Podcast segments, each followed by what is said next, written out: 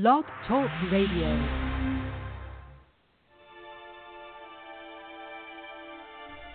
Challenging, thought provoking, insightful. This is God and Country, the collision of faith and politics, hosted by nationally known speaker, Reverend Dr. Shawn Michael Greener. Not your typical Rev.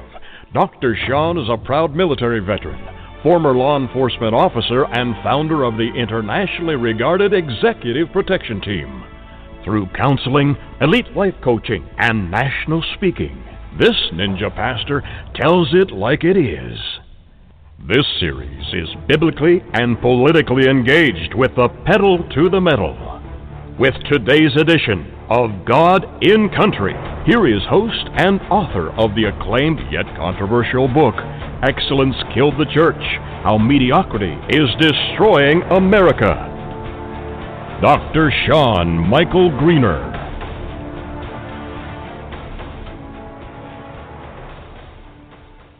Welcome, welcome, welcome. Thank you so much for joining us today. I really appreciate it. Um, we're going to be fiddling with the sound. Uh, we tried to log in on the super hi fi end of. I don't, does anybody even say hi fi anymore? I don't even know. High fidelity.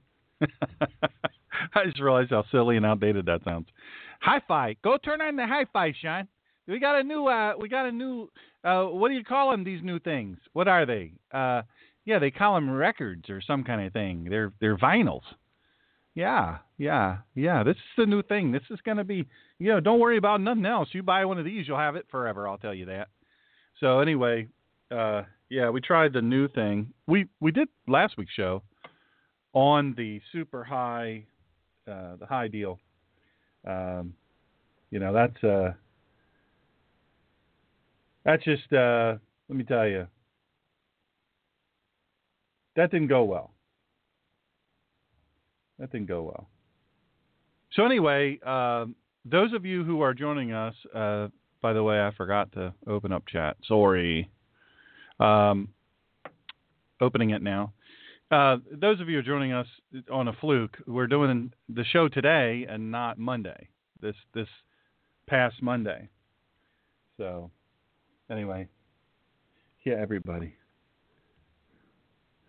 Let's see here. On live now. Everybody's asking me, what? You're on now? At that link. There we go. All right, everybody. I'm just trying to keep everybody up to date. You know what I mean? But we're doing a show today, and we're probably going to be switching to today, but we are going to have a show for you on Monday, Memorial Day. It's kind of a tradition here at uh, the Collision of Faith and Politics. So that's what we're going to do. Chat is not opening up, so that's great. Well, what are you going to do? On live now. Hey, tell your friends. If you're the four people that are listening, tell your friends. Uh, let's see. We're just rocking and rolling up in here, up in here. Anyway, yeah, so it didn't work. So hopefully, those of you who listened last week, hopefully it worked out. You could hear, but uh, we're keep working on this. I keep trying to find a better place to go and move all of our listeners, but uh, it's it's risky. It's, when I moved over here from another uh, station, I was worried that uh, the folks wouldn't come, but they did. You did. It was amazing, absolutely amazing. So, all that said to say this: today's show, Baltimore implodes uh, and explodes in utter incompetence uh, of just about everybody. Marilyn Mosby, except for the judge and the juries. Um, Marilyn Mosby absolutely uh, uh, utter incompetence. So, all that said, to say today's show, uh, I'm going to just tell you up front. I'll just be fair to you. Uh, people are saying, "Hey, are you actually live on the radio right now?" Link. Click on the link. Um, yes, I am live on the radio, and chat is not working, so we'll, I have to bail on that. Sorry about that. Uh, well, I don't know why I'm saying sorry. I'm not the one that runs it, but anyway, still not. Uh, we're still we're still a little little upset about that. Anyway, so today's show uh, is the first show I've ever changed the rating of the show. Uh, the show is um, well, I can just tell you, it, it is not going to be what you would call politically correct. Know what I mean? It is not going to be politically correct. So, uh, I guess I should probably preface. Let's see here. One eight five oh five eight six. Gonna do a little homework here. Incredible. I'm texting them to say, why isn't chat open?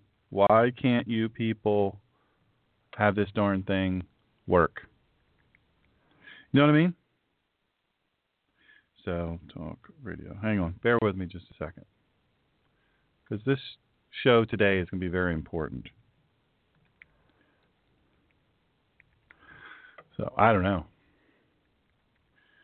Isn't working and I am live now. Direct connect. Didn't work. You know, I should make I should have all you guys uh, text message or email these people. Can you imagine over 600,000 emails? That'd be funny, wouldn't it? Anyway, so today's show, um, it's the first time I've ever I've ever established a rating for the show, like G, PG, you know that type of thing. Uh, when I went past that, I was going to make it R, but I think, you know, I think with parental guidance, uh, later teenagers can can handle it. By the way, today's show is supported by www.goldrushninja.com. Goldrushninja.com. That's www.goldrushninja.com. Hey, look, have you ever heard of Venezuela? Well, you're not hearing about it because the American press isn't telling you, but you think it can't happen here? You think you have plenty of time? The shelves are empty there. People are eating their pets for food. Straight up, it's, that's really happening. They're eating their pets for food. Money is is becoming worthless there. Currency. Well, how about this? I want you to think about this. You know what? It wasn't raining when Noah was told to build the ark. It wasn't raining when Noah built the ark. Did you know that? It wasn't raining. It didn't rain for a long time 125 years. So I think it's important also to realize that it wasn't raining when Noah started lo- loading the ark with animals and plants, gathering up, you know, the species. It wasn't raining when Noah got his family in the ark. Yeah, I'm going to think about maybe you can think about this. A hundred dollar paper bill a year from now worth significantly less. You got a hundred dollar uh, bill all right, they're telling me to refresh. So if I lose you guys, you know, log back in, I'll log back in. I don't even know what that is. There we go. All right, we're trying it again because chat uh, chat is important. I like it. It lets me know that people are out there. You know, even though I know we have a, a big audience, it just lets me know. Oh well. Anyway. Um, so it wasn't raining when Noah started loading the ark with animals and plants. It wasn't raining when Noah got his family in the ark. And a hundred dollar paper currency bill, um, you know, eh, eh, worth nothing. You know, worth virtually nothing. Definitely significantly less. There's no doubt about that. But how about one gram of gold a year from now? Worth significantly more. Significantly more a year from now. Ronald Reagan said this here's the problem. In the absence of the gold standard, there's no way to protect savings from confiscation of wealth. See, here's the thing college has gone up by a 1,000%. Medical care up 600%, and worse, by the way. Food is up over 144%. I, I had originally said um, 120 in only the last three years. It's not true. 144 percent, closing in on 145. But one gram of gold, this is five years ago. We're looking at this over the last five years. One gram of gold purchasing power five years ago, today, five years ago, and then today increased significantly.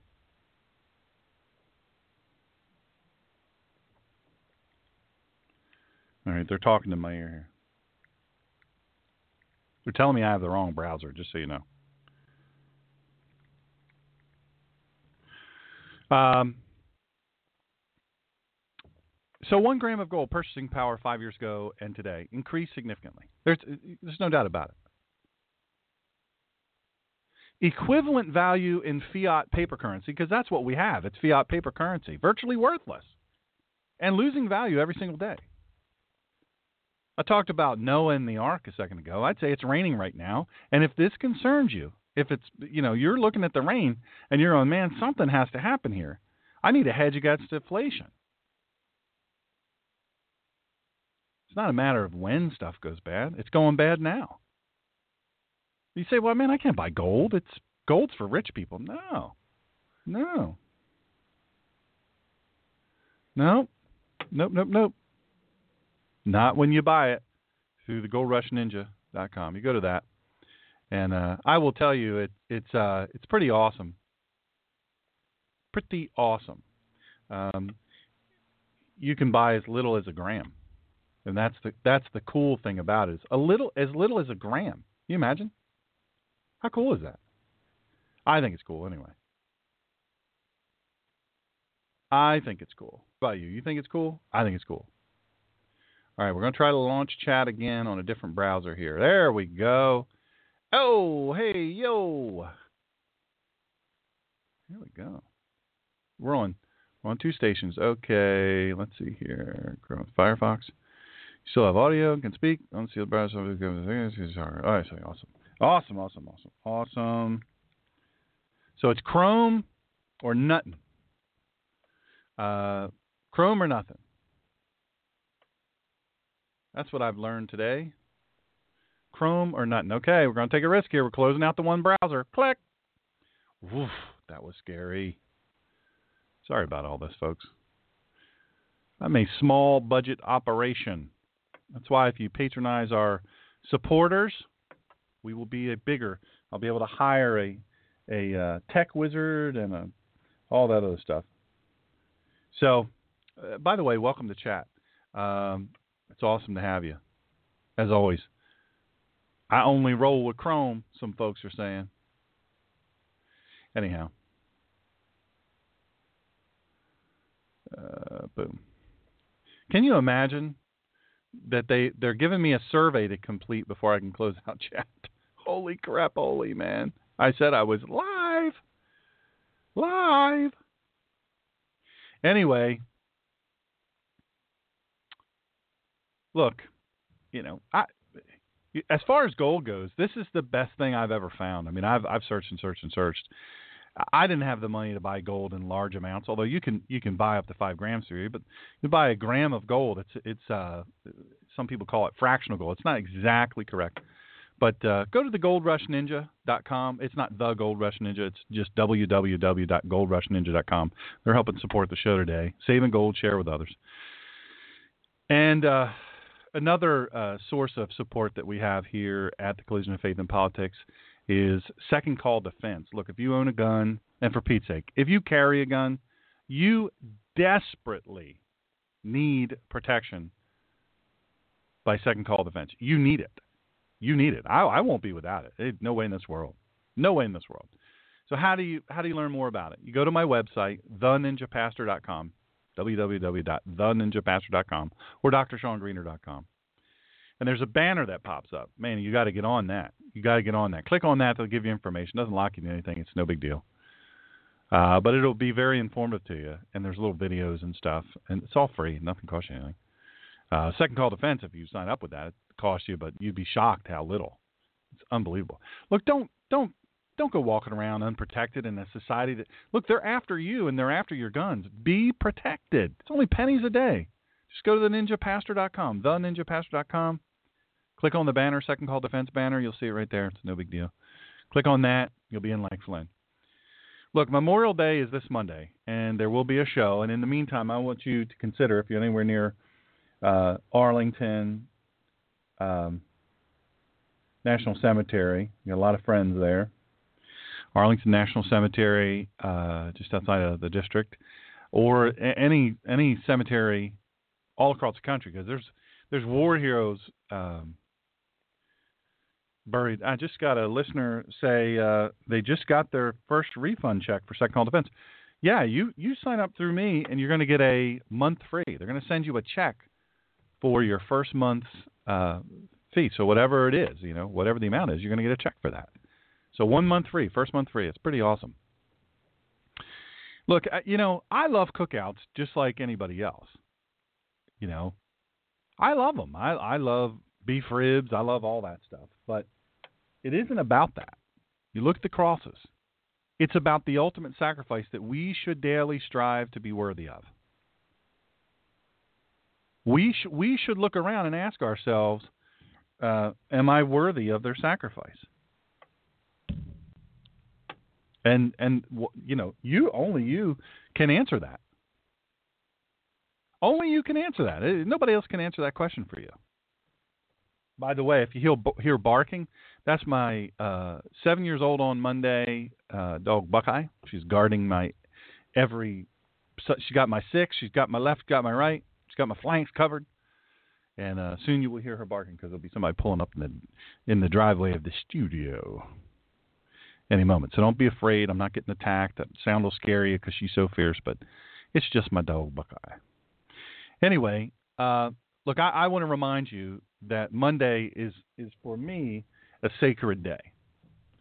I'm a veteran, you guys know that. Nothing special, no big deal, but I am a veteran and and I'll tell you that this day, even more than Veterans Day or Armed Forces Day, uh, this day resonates with me because I know an awful lot of I have a lot of friends that are that are there in Arlington and in cemeteries across the country. And you say, well, they died a hero's death. They they were they were treated like a hero death, but they're still gone. They're still gone. They're not here anymore. Their families can't be with them. They can't have a cookout with them. They can have a cookout in memory of them, but they can't they can't hug them anymore. And that's what Memorial Day is, folks that folks that died in service of their country. The question is, are you worth their sacrifice? All right, so I told you today's going to be a day. Let me tell you, man. Uh, it, this makes me so angry I can't even stand it. You know, it's every year. This right around graduation time. Right around graduation, and and I just got back from Ohio. By the way, I just I was just in Ohio, and thank you to Steve and Heidi for your great hospitality. It was wonderful being with you, and uh, just sharing time with you. It was super super brief, but it was wonderful being with you, and um, we really really appreciate it so I was, you know, in, in Ohio, and and um, it's good that I didn't know about this in advance because I would have probably gone and put the chokehold on somebody. An Ohio valedictorian defies controversy, leads class in the Lord's Prayer. This is from CBN News. This is published on the uh, 24th of this month. The 70 year old tradition of singing the Lord's Prayer during the high school graduation was nearly eliminated by the nation's largest atheist group. It's like seven people. The valedictorian chose to deliver it anyway. Traditionally, the Lord's Prayer was sung by East Liverpool's choir and considered a significant part of their graduation ceremony. When the Freedom Foundation for Separation of Church and State, by the way, not in the Constitution, you bunch of freaking idiots, it's not in the Constitution. So take your whiny, don't believe in God until your life is about to be uh, taken from you and and go somewhere else with your crappy way of living. You don't want to believe in God, that's fine, but shut up about your separation of church and state. It doesn't belong anywhere. It's not anywhere in the Constitution. Learn some history, read a book. So they claimed this Freedom Foundation for Separation of Church and State claimed East Liverpool schools tradition was a violation. School administrators chose to oblige their wishes, canceling the song, avoiding a legal battle. You know what I bet they won't do? Here's what I bet they won't do. Here's what I bet they won't do. So the Muslims, when they have their little prayer things in schools, you know, because that's what all the little wussy face uh, school administrators, public school administrators are doing now. Well, we don't want to get. It's all about money. We don't want to get. We don't want to get sued. We don't want to offend anyone. Man, put on some, put on your big girl panties. Isn't, isn't it isn't it funny? One of our great listeners and, and researchers just sent me a message. Isn't it funny? The Freedom Foundation wants to take away my freedom to sing. All right, anyway, back to the article. So, when the Freedom Foundation for Separation of Church and State claimed East Liverpool school tradition was a violation, school administrators chose to oblige their wishes, canceling the song, avoiding a legal battle. Don't you wussy faces know that this is how they do it? This is how they do it. They threaten you. They say, We're going to cost you money. We have a lot of money. You don't have any money. First of all, what kind of butthead is in charge of public education doesn't put away money for lawsuits. You know, I want you to understand what atheist is. It's not atheist, it's pronounced atheist, which means, in its purest form, against God. It's not that they don't believe in God. They say they don't believe in God, but trust me, they believe in God, and they are against God. Satan himself believes in God. They are against God. Atheists. You, you don't want to worship God? That's fine. Suit yourself. We've done it for 70 years here in East Liverpool. We're going to keep on doing it. You want to sue us? Go ahead. Punk.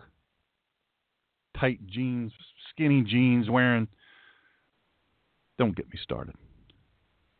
Larry Walton. Call this guy, East Liverpool School Board President. Call this guy. His name is Larry Walton, like Walton's Mountain. John Boy Walton, Larry Walton. School board president said the decision not to fight against the atheist group was a basic matter of economics.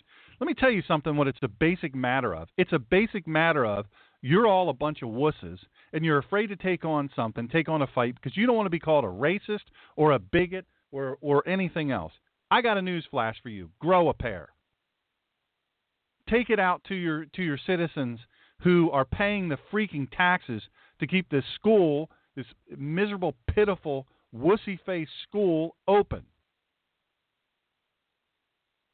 Say, what do you think, folks? Any, everybody here want to give a dollar so we can fight these non God believing punks?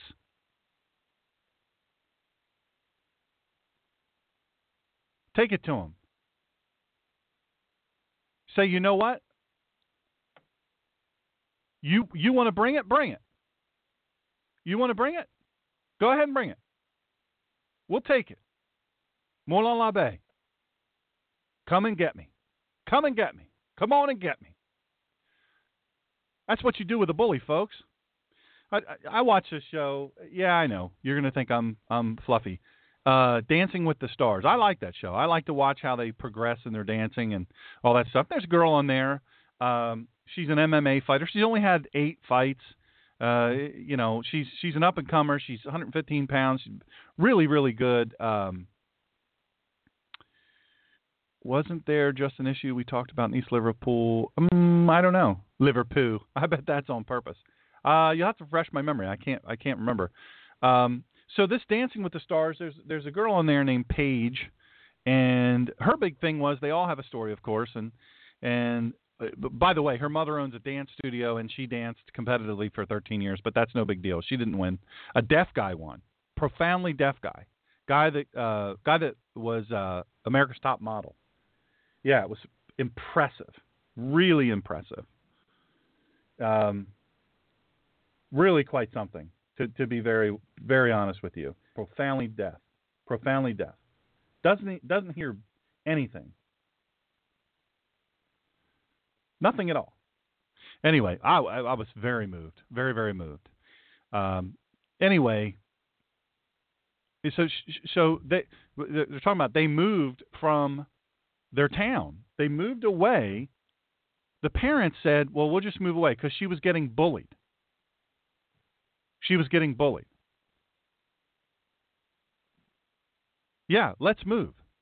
Well, you know what, Paige? This is what we do as your parents. We're going to move. When you're getting bullied, you know what we're going to do? We're just going to move. We're going to move away. We'll get new jobs. Don't worry. We'll get a new house. You know, honey, we're just going to move away. Isn't it ironic she ended up being an MMA fighter? How about taking her to karate or martial arts or or or a uh, target focused, you know, something. before then, before you move. My goodness. You kidding me? That's the answer? Well, that's what these people are doing. They're moving. They're quitting.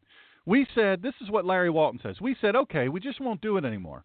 It was a decision made because we don't have a lot of money. We'd rather hire teachers than pay lawyers. That's the most uh, bovine feces statement I have heard in a long time. And then the next one is the next worst. It's a war we can't win. You know what, dude? Larry Walton of East Liverpool, East Liverpool. Uh, you know what you need to do? You need to quit your job. You need to quit your job because you don't have the requisite cojones to stand up to people who come against your school. If you fold this quickly, we'd rather hire teachers than pay lawyers. Man, if that isn't the biggest bovine feces I've ever seen flung, I just don't even know. I just don't even know if I've heard crap like that. It's a war we can't win. It's a war you've never fought. Back to the article. However, the graduating class of 2016 wanted to honor their school's tradition. They did not back down. How about that, wussy faced Larry Walton? Watch the video. Go on the internet after the show. Watch the video of Larry Walton freaking out because kids didn't back down. Kids didn't back down. You know what? If every single one of these times these these punks out there, these atheist punks, and all these other people who don't want to. Uh, come on, come on, bring it on! Every time, take them, take them, take them right to court. Say, come on, bring it on, bring it. We got you, we got you, bring it. If we did that every time and we fought them tooth and nail, you know what they do? They crawl back in their dark, feces smelling corner and shut their mouths. A war we can't win. Really. Really. Because the graduating class of 2016 said, you know what, we're going to honor this school's tradition. They didn't back down. Kids took the place of adults. Class valedictorian, you know what you need to do? You need to find this kid's Facebook page, Facebook and Twitter. His name of East Liverpool uh, High School. I don't know what it's called, but it's East Liverpool in Ohio. He was the valedictorian. Shouldn't be hard to find. Jonathan Montgomery. This is the class valedictorian. You need to send number one, congratulate him for being the highest in the class, highest uh, uh, GPA in the class, in his entire class. That's impressive. So Jonathan Montgomery took the stage and led the class in reciting the Lord's Prayer. The defiant move was met with a standing ovation for the graduates who stood up for their school. Here's a news flash for you, Larry the Wuss Walton. Go get your dolls and your fluffy bears and your uh, fabric softened underpants and go home because you don't belong in a position of leadership. You belong home eating peanut butter crackers as long as it's not crunchy because we wouldn't want you to hurt your teeth. We wouldn't we wouldn't want you to accidentally choke. You got no business in a place of leadership. I don't care. Look, Larry, the Wuss Walton school board president, you said that he's not the principal. I'm sorry, he's school board president. Said the decision not to fight against the atheist group was a basic matter of. Let me tell you something, folks. This is where you need to get plugged in. I tell you this every week, and I mean it every week. You've got to do this. You've got to stop sitting in your house wringing your hands. You've got to stop going to all these rallies, making signs, and all this stuff. I, am going to give you a tip. This is an inside tip. This is secret information. I'm going to share with you now. Guess what? It doesn't work. None of that crap works. You know what works? What we teach in the Center for Self Governance, centerforselfgovernance.com, what we teach you to do, you will win. And you had better start with your school boards and and all of this stuff because I'm going to tell you right now, the left is populating every small election in your town, every political subdivision. They are populating them with leftists. And you know what happens? They take over the country from the dog catcher up. Why? Because good conservatives are too busy trying to get along with everybody, trying to be friendly with everybody, trying not to be called a racist, trying not to be called a um, a whatever the other names are. See, now I'm mad. I, I wasn't going to get mad today, but I'm mad now. By the way, welcome to uh, host of Red Fox Radio. Good to have you.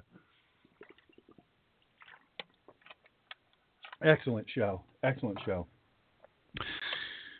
So here's the thing. Here, here's the thing for me, and I'm, I'm looking at this, and I'm saying to myself, self, because that's what I call me when I talk to myself, or hotness. Sometimes I call myself hotness because I kid with myself a lot. I like myself laugh. Look, here's the bottom line. This is what Larry Walton, school board president, said. So I said he didn't fight. He said, We just won't do it anymore. He quit. He gave up. He put his hands up and said, Okay, don't shoot. Don't shoot. Oh, I don't want you to hurt me and say bad things about me. Oh, don't take us to court. We'd rather hire teachers than pay lawyers. Here's what you do, Larry, the wuss Walton, school board president. You take them to court and you win and you make your attorneys, because you know what? There's attorneys all over this country and firms that stand up and they do it for free and they fight well and they win. They win. Here's what you do you make it a stipulation of the lawsuit that they pay all of the legal costs. You know what happens? By the time that case goes to court, guess what happens? Some folks have already sung the Lord's Prayer. And they've stood up. And you know what you've done? You have you say before, you know what? The atheist group Freedom, bunch of freedom punks, bunch of patchouli wearing sandal whatever people trying to mess everything up for everybody else. You say, you know what? We they said we couldn't do this because they violated church and state. First of all, we teach the Constitution here. Maybe they don't. We teach the Constitution here, and it's not in the Constitution. It's protection of the church from the state. That's what that's all about. And they wanted to take us, they threatened us, they wanted to bully us. Go get your pink anti bullying t shirt. They wanted to bully us, and they wanted to say, you know what? We're not going to do it. We're not going to do it. We're going to stand up to that. We're going to stand up for that. Let's all stand. And if you don't want to stand, listen. If you don't want to stand and sing, the choir is the one that usually sings it, but if you want to support them, you can. If you don't, you're offended, go stand outside for a few minutes. We'll give you two minutes to get outside. Then when we're done, you'll notice we're done because that's when the singing stops. There'll be a lot of clapping because Americans are sick of being pushed around by punks over a bunch of bovine feces. We're sick and tired of it. And we're standing up. And if you want to stand with us, tell you what, let's do. Tell you what, let's do. The next time there's a school board meeting, guess what? Guess when this is? Next school board meeting is, uh, I don't know, uh, next Wednesday. How about you come there? How about you take a little time off from work? How about you do this? How about you do that? Whatever you got to do, whatever you got to do, and you come be with us. You come be with us. You stand with us. Because we're not backing down. We hope you support us. Now, choir, go ahead and get your sing on. But it had to depend on a class valedictorian, a, young man, 17, 18 years old, Jonathan Montgomery. I'm telling you, go there now. I've already sent him a personal note. I'm going to send him my book. I've autographed it. And, you know, this kid deserves a high five and then some. I bet Liberty University will offer him a free scholarship. I bet they will. He led the class in reciting the Lord's Prayer, and then the crowd stood in a standing ovation for the graduates. It is reported that Walton, Larry the Wuss Walton, is looking to have a non denominational graduation ceremony in 2000. What does non denominational mean? We want everybody to be happy uh, and no one to feel awkward. We don't want anybody to feel awkward at our graduations from our school of higher learning. We are educators here, and we want to be diverse, and we want to be we want to be oh I don't know we want to we want to deal with the underserved community and the poverty stricken and, and, and the religious. Uh, we want freedoms for all here in East Liverpool, Ohio. So we're going to have a non-denominational graduation ceremony in 2017. Well, I'll get to work on that, Larry. And in the meantime, America, in Ohio, I know we can fill a class in Ohio. In Ohio, how about in East Liverpool? How about we fill a class somewhere close to East Liverpool? CenterForSelfGovernance.com. Go there. Click on Ohio. Get a hold of me at smgreener at gmail.com. Get a hold of me there. smgreener at gmail.com. If you want to have a class, I will make sure you have one. I'm telling you right now, it'll change your life. You'll grab back freedom. Oh, by the way, meanwhile in North Carolina, they're talking about eliminating the valedictorian. The whole valedictorian achievement, they're talking about, no, we were not going to highlight everybody because then that makes everybody else feel bad. We're going to make everybody equal. You guys know I talk about this extensively in my book, Killed the Church How Mediocrity is Destroying America. It's flying off shelves. You click on books on the ninjapastor.com, there's a link there. Uh, goes to Amazon. You can read pages of it, Amazon, Barnes & Noble, all that stuff. You can read pages of it, so you don't have to buy it without trying it out. It's a powerful book. I'm not saying it'll be the best book you ever read. It's not War and Peace, but but it's a heck of a book. Look, I, am just look, people, people, people, people. It's just you and me now. I'm going to tell you something. My buddy Jerry from Pennsylvania, he he puts it very succinctly. We don't like achievers, even though people are absolutely unequal in every way. Look, if you want to equalize everything, then you then you want to ruin everything because it's the it's the achievers that make things better. It's it's the people that get out there and they reach higher and and they're stronger and deeper and they dig in and they say, "No, I, I'm not going to be moved. This is my thing. This is what I'm doing." We need leaders. Kid, Jonathan. You think I'm kidding? I'm not kidding about it. Send him a Jonathan Montgomery, class valedictorian in East Liverpool. Send him a message of encouragement.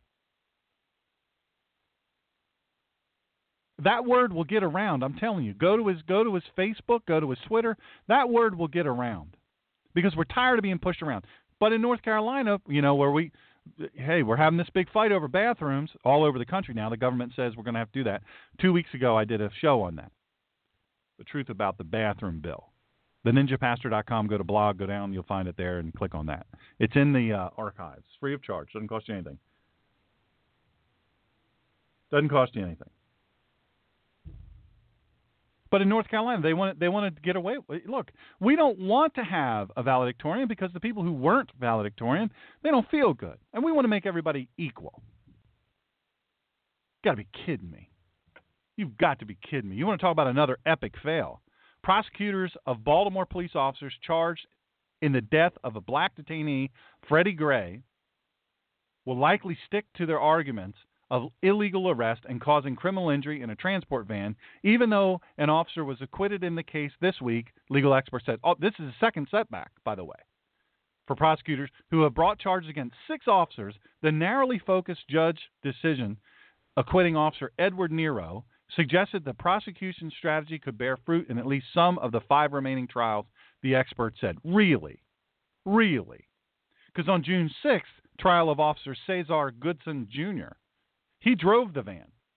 He drove the transport van in uh, in which Gray, uh, he was 25 years old. He suffered a broken neck in April of 2015. He's been charged with second degree. Now he's driving the van. He's driving the van. He is literally driving the van. You get what he.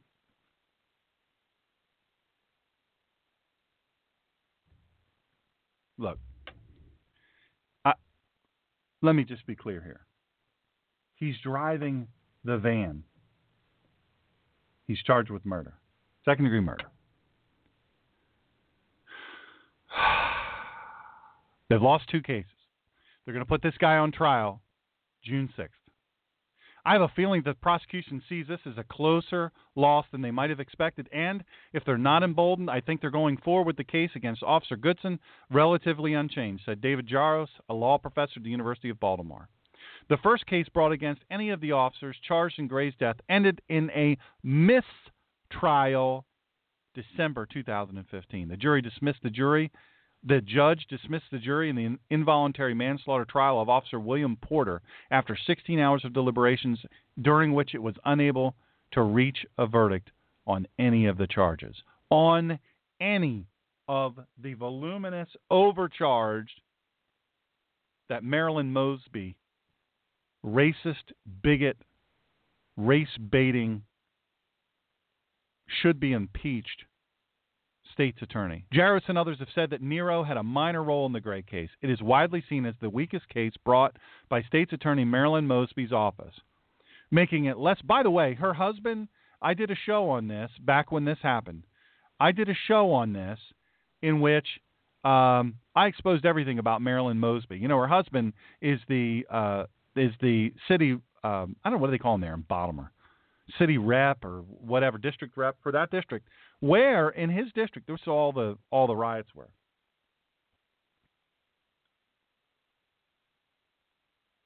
Where, if you can believe this, Marilyn Mosby's husband is the rep there.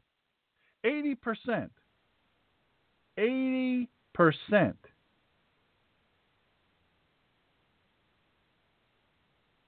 of everyone I'm going to say this slow because I don't think you're I, I don't think you're going to believe it. I got so many letters after I said letters or emails. 80% of the people in Maryland, not in Baltimore, Maryland's criminal justice system in their penal system, the, in the jail system in Maryland, come from this district. Marilyn Mosby's husband, state's attorney, brought this case. Her husband,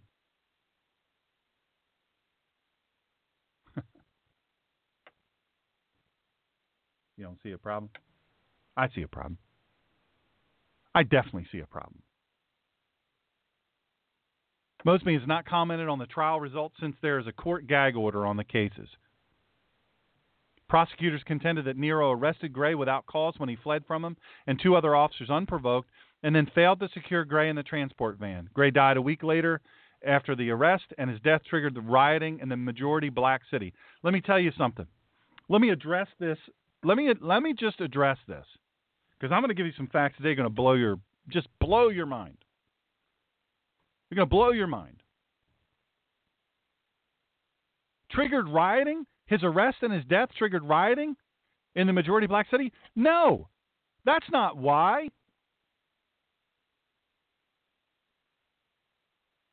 That didn't trigger rioting. You know what triggered rioting? Majority black city.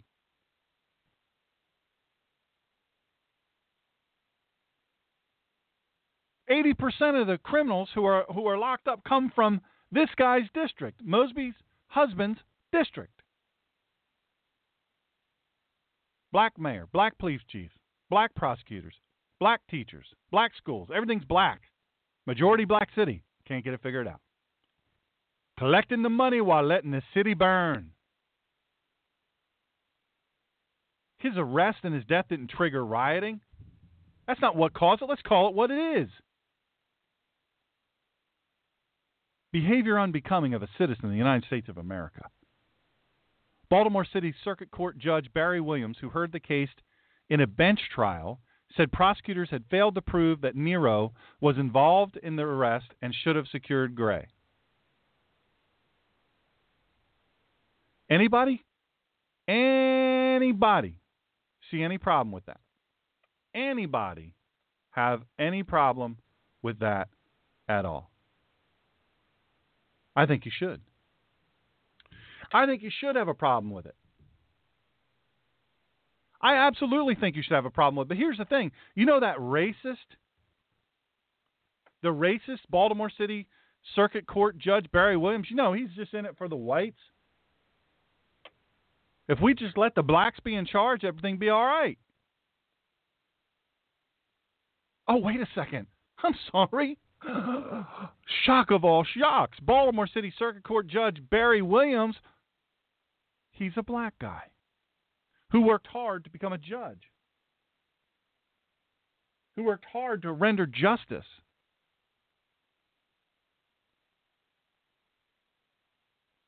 He heard the case in a bench trial. He heard all of the facts in a bench trial. He's seen it all. He said prosecutors had failed to prove that Nero was involved in the arrest and should have secured Gray. Well, really, really, because what his job was is to drive the van. His job was to drive the van.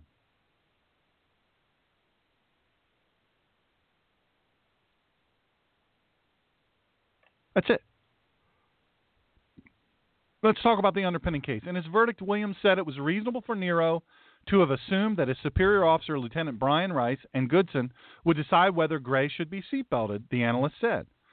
I think he seemed to signal that the person who ultimately has the responsibility for that is the van driver, who is coincidentally the next one up, Goodson said. Said Warren Brown, Baltimore defense attorney who followed the case. Williams also wrote that detention morphed into an arrest. Well, you're trying to interview this guy. You know why it morphed into arrest? Because the guy was so stoned, so high on intoxicants,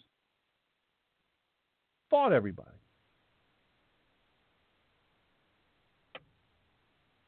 He just wanted to fight everybody. I've got a news flash for you. You fight police, you're not going to win. You may win for a minute, but you're not going to win forever. Detention morphed into arrest.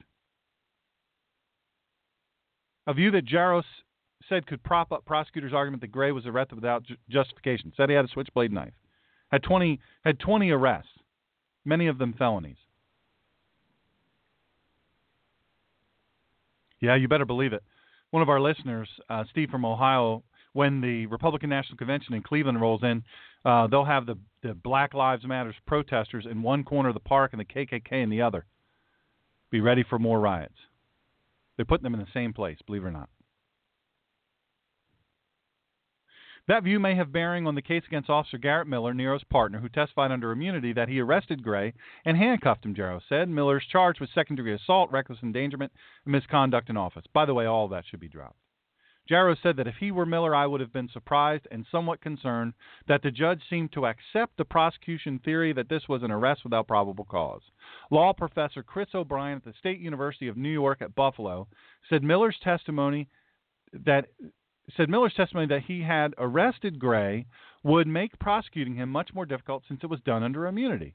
But in terms of the other officers, Rice and Goodson, I don't know that it would really have had any impact, he said. Rice faces trial in July on charges that include involuntary manslaughter and assault. Meanwhile, Sergeant Alicia White, 32, has been charged with involuntary manslaughter and her trial is scheduled for October. Now, the guy was fighting, thrashing about, fighting and thrashing about, high, acting a fool, playing the system. The other the other prisoner in the van, unrelated, he was just happened to be in the van, said this guy was acting crazy. He was throwing himself all around the van. He was acting nuts. Cathy Burke wrote an article, 24 May uh, 2016, was released uh, at 8:36 p.m. Prosecutor Marilyn Mosby's incompetence in the Freddie Gray case should prompt a second look at whether legal action against five officers still facing charges should even proceed. Former federal prosecutor Andrew McCarthy tells Newsmax TV. In an interview Tuesday on the Steve Malzberg show, McCarthy, a columnist for National Review and author of Faithless Ex- Execution, said the whole case was really a travesty. It's a tragedy, this is what he said. It's a tragedy not just for the police officers who've been wrongly charged in this case, but also at a time when homicides hit a record number last year in Baltimore. And even non fatal shootings are up 72%. I'm going to give you some facts about that. It's going to blow your mind. Let me get through this first and I'll give you some facts. What Mosby has done is create a climate where cops have to worry about whether they're going to be prosecuted for doing their job, he charged. Now, I want you to remember what I said, and if I knew how to do this, I would do it. I'd play the clip of where I said, when all this was happening, I said, Maryland's police officers, especially if you're in Baltimore City. Now, let me just tell you this Baltimore City does not have the best record for police officers. They got a lot of corruption, they got a lot of they get, they seem to have a lot of problems. You know why? Because nobody wants to do the job. Because it's such a suck city. It's just a horrible city. You say, "Nah, come on, I'm from Baltimore," and I don't think that at all. I don't think. Yeah, we got you crabbing. We got all this stuff. Come on, it's great. It's great city, Baltimore. Come on, hon. Well, I hate to tell you, Baltimore's not such a great city. You venture even even ten feet outside the tourist zones, and you got problems. Sad to say. Go ahead and go see a baseball game. Ride the train. Park in one of those parking lots outside the city, ride a train in there. See how that experience goes for you. I'm just telling the truth, folks. You you can say it all you want. Well, no, no, Baltimore's a nice place. No, I'm sorry, it's not. It's not. Sorry to tell you, it's not. And the Baltimore City police officers, I said when this was all going down, all this stuff, and they and they were ordered not to fight back, ordered not to protect themselves. First of all, walk off the job. Look down that line left and right and say, you know what? These liquor stores in these people's community, these these laundromats, these bodegas on the corners, not worth it. Not worth it. People throwing rocks and bottles at us, shooting at us from rooftops. People running in and out of stores, their own stores in their own community, stealing stuff. Not worth it. And our own rank and file, you know what? We're not going to stand anymore. Look down the look to your left, look to your right. Say, folks, we need to step off this job because they're not going to support us. They're going to leave us to hang, and they don't care.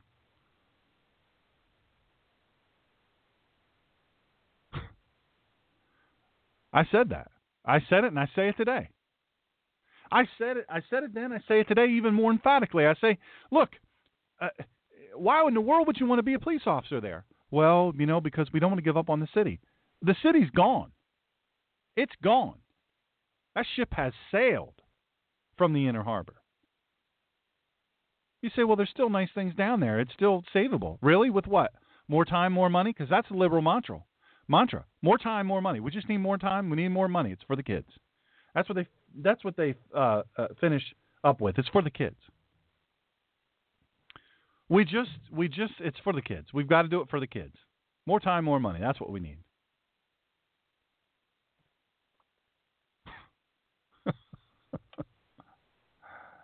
no way in this world would I be a, a Baltimore City police officer. Not right now. I wouldn't. No way in this world. My buddy Steve from Ohio. Truly, if the cops are the problem, remove the police force and see how that works out. Man, that is my point. We're going to talk more about that in just a couple of minutes. McCarthy's comments come a day after Officer Edward Nero, one of six Baltimore officers accused in Gray's April 2015 death, was acquitted. The manslaughter case against another officer ended in a mistrial in December when the jury deadlocked. He's expected to be retried in September. What? retried? For this prosecutor, this is the second case where she has not succeeded in convicting someone because she doesn't have a case, McCarthy said. By now, somebody whose incompetence has been revealed in this way and who would have had these kinds of results might take a second look about whether this whole thing ought to proceed any further. You know what? You know why it's proceeding further? Do you know why?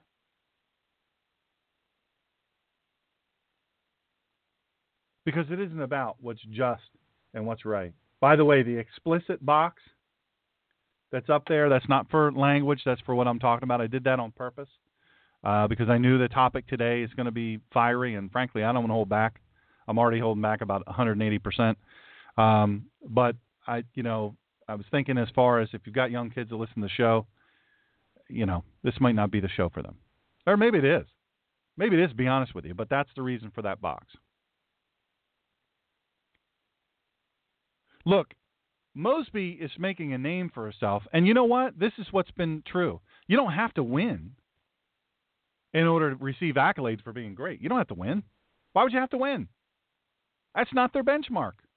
Win. Poor thing, she gets made fun of because her weave was falling out. She gets made fun of. She don't like that. Don't say nothing about her. Don't bring up her husband being the being the district rep for that rep where all the rioting happened and where 80% of the prisoners in the entire Maryland penal system come from.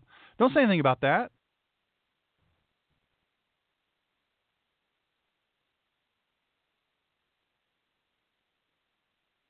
Look, I had a guy, I wrote a piece uh, last year, and there was a guy, I'm not going to say his name. I thought about it, and I, and I published this, uh, and it's all over my stuff that I write, but um, I, thought about it and I thought, you know what, I'm not going to say, I'm not going to say his name, and I, I gave him a lot of because he doesn't have 600,000 readers.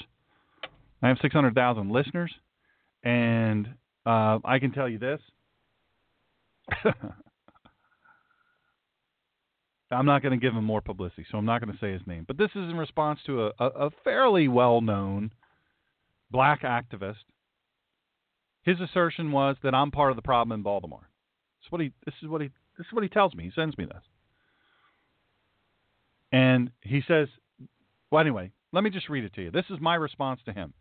I'm confident that you don't know much about me, my history, my life experiences, but I appreciate your articulate response. I've worked in the worst of situations, in the worst places your imagine can take you, your imagination can take you. One thing you'd know if you knew about me at all is that I'm not a person riddled with fear. My history and my present demonstrate that handily. Next thing you'd know, if you even did a cursory internet search on me, is that I stand up for my beliefs. I stand up for self governance and personal responsibility. I stand up for the good of the world. I've put my life on the line to do that in a very real way. The continuous mistreatment of police against any race of human beings, you said? I'm not sure you're trying to express what you're trying to express here, but if it is that the police systematically mistreat blacks, my personal experience nor the data support that claim. And then you say, How many times have I been shot at, pulled over, accused of being suspicious just because of my skin color? Plenty having actually been a police officer and having actually experienced the manipulation of whites and the general public by blacks, the lies of criminals claiming police brutality and mistreatment when in fact it was their violent criminal actions that brought them into contact with the police in the first place.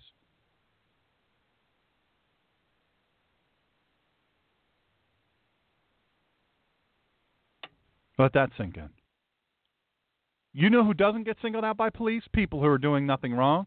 People who aren't trying to incite police public friction by taunting police. Trust me, and then I say the guy's name.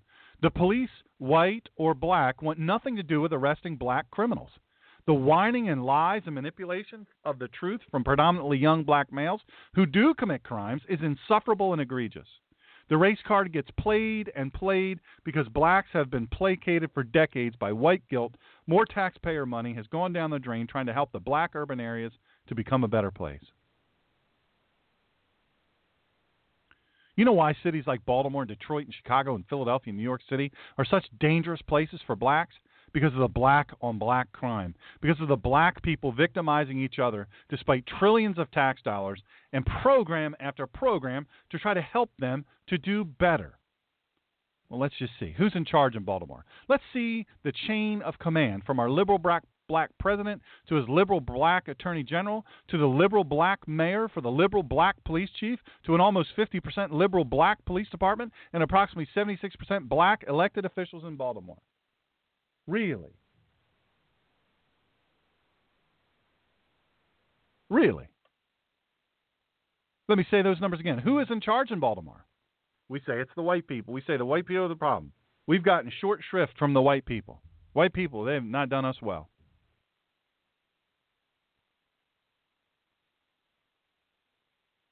Chain of command, black president, black attorney general, black mayor, black police chief, 50% over 50% now, liberal black police department, and 76% liberal black elected officials in Baltimore.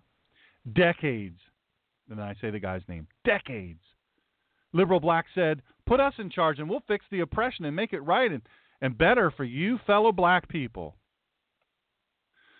Then, after a full term, they run for reelection and things are actually worse. Corruption in government, worse. Crime, worse. Everything worse the liberal black leaders say to the poor liberal black citizens who only receive the largesse of the taxpayers' efforts and yet vote for the very fellow black liberal leaders who said they'd fix everything and didn't fix anything. What do they say? We need more time. We need more money to fix the system, systemic injustices of the underserved communities of color. This is what they say. Let me say it again. After a full term of utter failure, they run for reelection and when they run for reelection, things are actually worse than when they got elected. Corruption in government worse. Crime is worse. Everything is worse. The liberal black leaders say to the poor liberal black citizens who can only re- the only re- the only way they live is on the largesse of taxpayer efforts, and yet they vote for the fellow black liberal leaders who said they fix everything, didn't fix anything, but they said, "Hey, you know what? We need more time, we need more money because the system is unjust."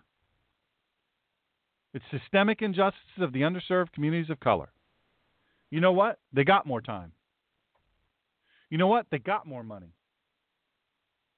You know what? They got richer. You know what? They got more comfortable. They sure enough did. They sure enough did. They got more comfortable. They got richer. They got more money. They got more time. They got more comfortable.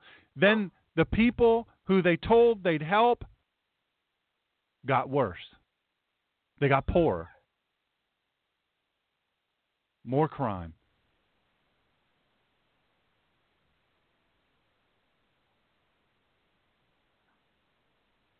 They got more comfortable. The people they told they'd help them They didn't. They got worse and they got poorer. They got more crime. But who do you blame? Fellow that wrote me this Nastygram saying I'm the problem? You blame me, the white guy. Why? Because it's easy to blame me. I'm white. Hey, white people have been taking blame for for for decades now. Of course it's my fault. I'm white. Why wouldn't it be? It's easy to blame me. I'm the white guy. But you know what, fellow that wrote me this nasty letter? I didn't cause any of your troubles. I didn't cause any of the black community's troubles. I pay my taxes. I obey the law. I do my part. You know what your community receives, fellow that wrote me this nasty gram? Free housing. I don't receive that. Free food. I pay for my food. Free child care. When I had children, uh, uh, you know, child care age, I didn't get free child care. I didn't get free child care. And you know what? Health care. You get free health care. You know what? I don't have health care. Why? Because I can't pay for it. Free education. I've paid for every bit of education I've ever received, including what I'm receiving now. Free phone. I pay for mine, $400 a month. Free birth control. Sorry, got to pay for it. I receive none of that. And you say, you say, well, we got to pay for all these kids. We got to pay for all these kids, man. You know, somebody got to help me pay for these kids. I give you free birth control for that very reason. I give you free birth control for that very reason.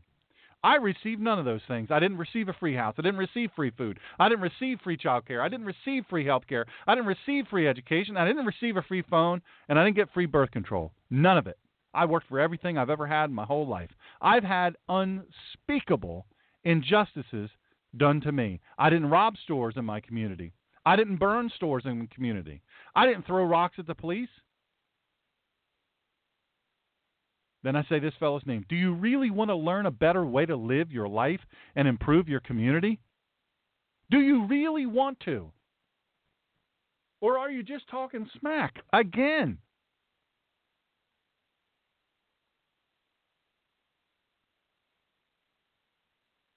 Do you really want to learn a better way to live your life and improve your community? If so, Go to www. I really did send this to him. Centerforselfgovernance.com. Complete levels one through three. Then tell me what the real problem is in the country today. I'll tell you what you'll learn. It isn't rich white people. It isn't rich white people. Look, when I come back, I'm going to say this. What I'm talking about today, it is not very politically incorrect. Uh, it's not very politically correct very, very politically incorrect. I, am not going to. I'm just going to tell you, I, it's indisputably accurate.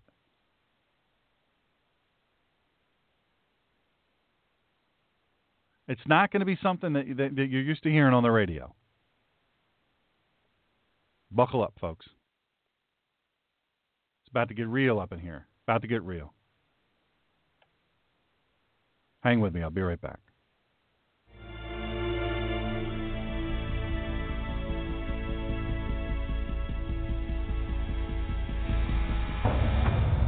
We will be back with Dr. Shawn, the Ninja Pastor, after these short messages.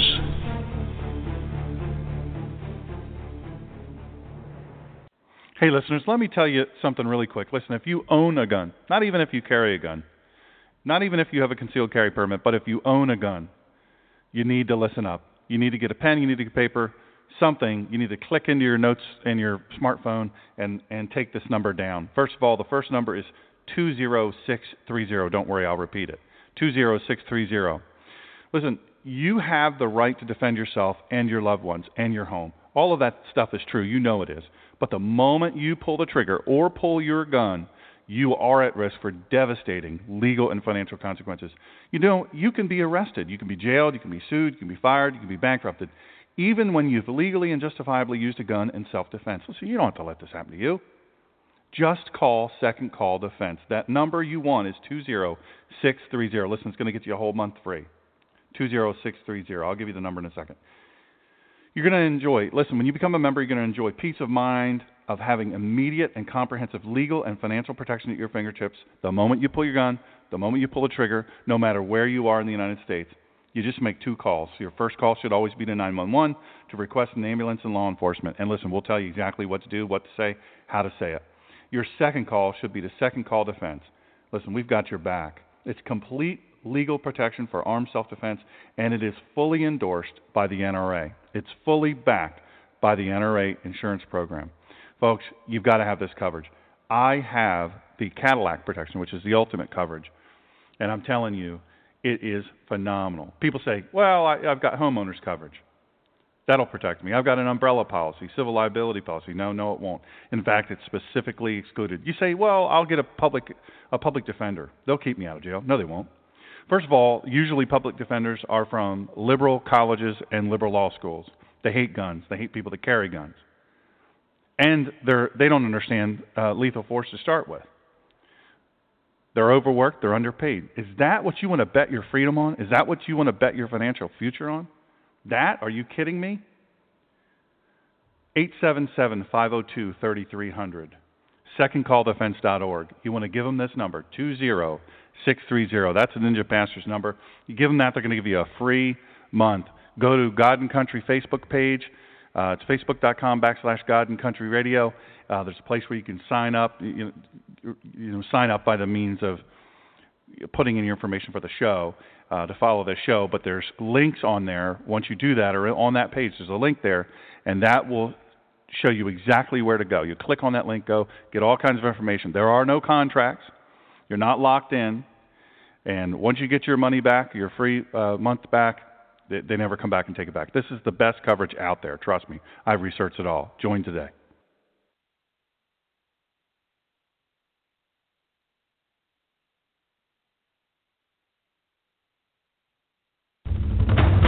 Welcome back to the collision of faith and politics. Here again is Dr. Shawn.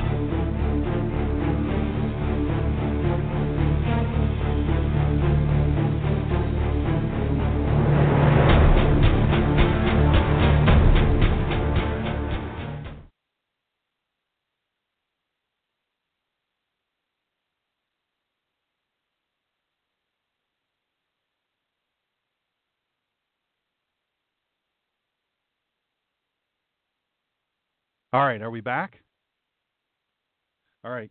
Some folks t- tell me uh, I don't know if, if it's working now, but we had a total like a a flip out happen.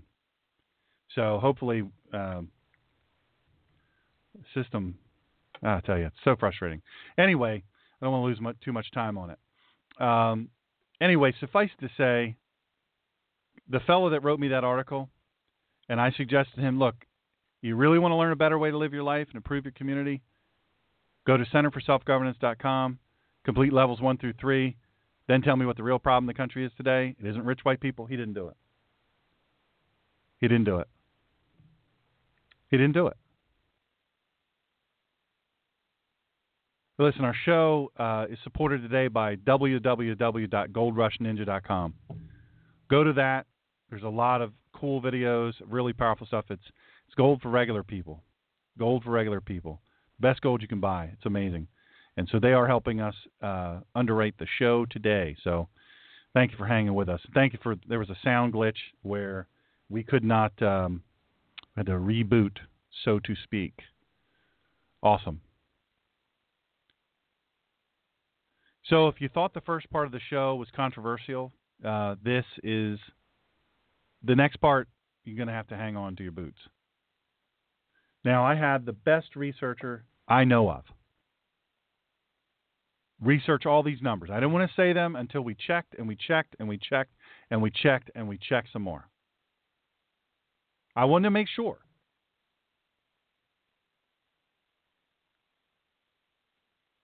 that no matter what, I could say these with confidence and that they would be true. And they did that for me, and I'm confident. Now, this is something that was posited by another organization, and I don't want you to think for a moment that I'm somehow part of that organization. I'm not. But these are facts taken, taken from the government. And the question was posited what if all blacks suddenly left America? They just left. They said, you know what? We're done. We're tired of it. We're out of here, racist place. We want to be out of. This all this inequity, inequity. We don't want to be underserved anymore. I just want to let you know, black population in America is 13.3% of the total United States population. 13.3 percent. This is if, if all of them left, if all blacks suddenly left. Now, I'm going to preface this and say this to you. I have a, a huge number of friends who identify as black. They don't say African American. They hate that. They absolutely hate that. That I've been friends with since kindergarten. I am no more a racist than a man on the moon, although I would go to the moon.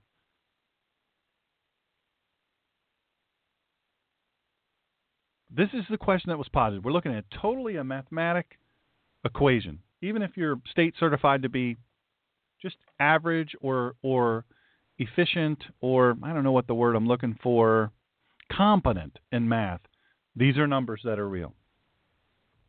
If all blacks suddenly left America, 13.3% of the population, that number is important. You're going to need to bold that in your brain because that number is important the prison population would go down by 37% immediately. There would be a 53% fewer number of gang members. That's right, 53% of the gang members black. 37% of the entire prison population black. Obesity percentage would drop 11%. The average IQ would go up 7.4%, putting us third in the world, tied with Japan. Average SAT scores would go up almost 100 points. Average ACT scores would go up 5.5 points. Age and AIDS and HIV would go down by 65%. Chlamydia cases would go down 54%. Gonorrhea would go down 69%. Syphilis would go down 58%. The average income for Americans would go up over $20,000 a year. People in poverty would drop by 34%. Homelessness would go down 57%. Welfare recipients would go down by 42%. 82% of all aborted babies would not happen.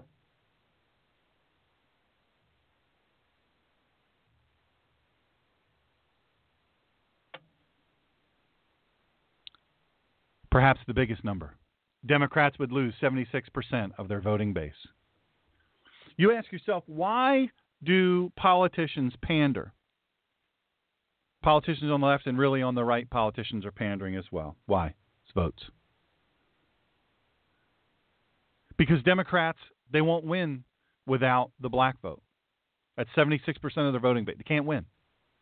And you know what? Republicans or conservatives, not mutually exclusive, not the same. Here's a news flash for you.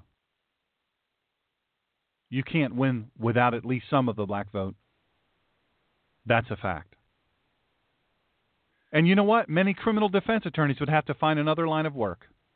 So the truth is, black lives do matter, but do black lives really matter to blacks? The question really is why do black lives matter more to whites than they do blacks? Because look, you can't look at this and say that that's not a fact because it is absolutely a fact. Black lives do really matter more to white people than they do to black people. I mean, if the truth of the bumper sticker Black Lives Matter were true, why do black people abort their babies 82% of the time? You say, well, it's the white man doing the abortions. Really? One of the worst abortionist murderers of all time from Philadelphia, Gosnell, black guy. killing his own people. Look up the guy. Look up the name Rick Ross. You want to talk about? Well, the CIA is what brought uh, the CIA brought the white CIA brought the uh, crack epidemic uh, onto the thing. And by the way, it's epidemic, not academic. But I've had people say that to me. The academic that brought the the uh, all the AIDS virus is the CIA trying to kill the black people, and then also the crack. That's what they did. They put that in there, and they they they they gave it to the they. That's what they did. Oh, I can't argue with that. I can't argue with that. But they went to this guy named Rick Ross, I think that's his name, and they said, "Hey, we got a little something for your community. Want to make some money?" Black guy. He said, "Sure. What'll happen to him if they take this? Oh, it'll kill him slowly but surely. Maybe not so slowly, but surely it will. It'll wreck the community." You say, I'm, "What is this you said about I'm going to make a lot of money?" Okay, millions of dollars. I'm in. So instead of stopping the flow of it and not helping to develop this drug, I'm not saying I believe the CIA did this. I'm just saying that this is this is what this guy he's admitted that he was part of. If black lives mattered to this black guy, would he have done that? If black lives mattered to black people, would they abort their babies 82% of the time? It, look, it's as though in order to convince us all of the value of black lives, we must artificially inflate and create a value that's not borne out in reality. Folks, you've got to understand here. I'm not saying black people aren't worth something. I'm saying black people are worth more than black people think. And I know I'm going to get tens of thousands of letters. I know that I will. I get hate mail, I get all that stuff, death threats, you name it. And I know I'll probably get double that amount this time.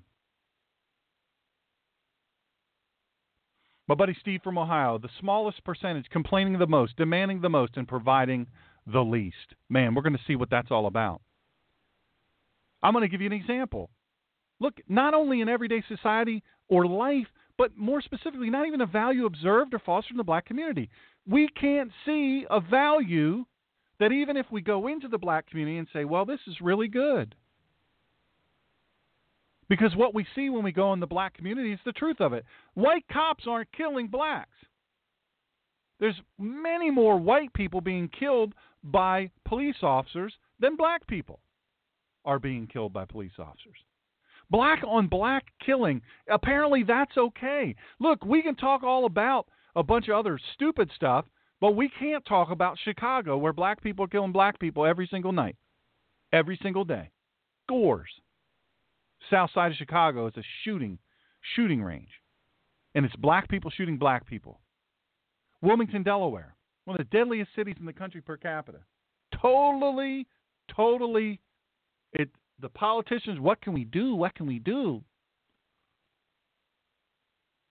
Black mayor, black police chiefs, black this, black that. Everybody's black.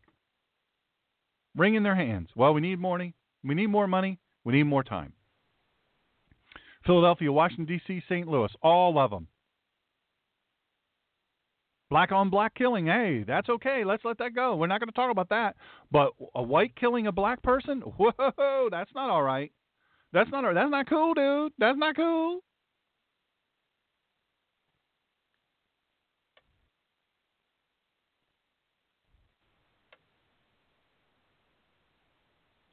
Burning your own neighborhood. If you're black, that's okay. Look, it's totally okay for black men to refer to themselves or their interests and activities in the most vulgar, vile, racist language. But if another racial group, ethnic group speaks the same words, oh ho ho, no man. Man, you can't do that. But you're going to burn down the neighborhood that you live in. You don't own the houses, you're just renting them. You don't own them. Somebody else owns them. Hey, I'm to burn it down. Why not? I don't own this. Plus, they're to come back and fix it. They're to fix it up. They'll make it better because they're to talk about the frustration within the black community. They're to talk about that. And they're to make it better. They're to give us better.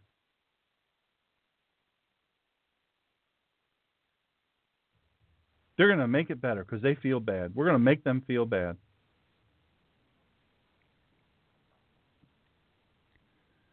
Black on black killing, it's totally okay. We got nothing to say about that. Even in self defense, a white police officer killing a black thug, not okay. Not okay. Let's burn the neighborhood down, man. Let's set it on fire. Push the cars over. Throw rocks at the, at the police cars. Drag the cops out of there. Shoot at them. It's okay. We're mad. Steal some. Steal you some Mad Dog 4040, some Crown Royal. Nothing says fighting for racial justice than stealing some Crown Royal. See, I'm just trying to get mine. I'm just trying to get mine.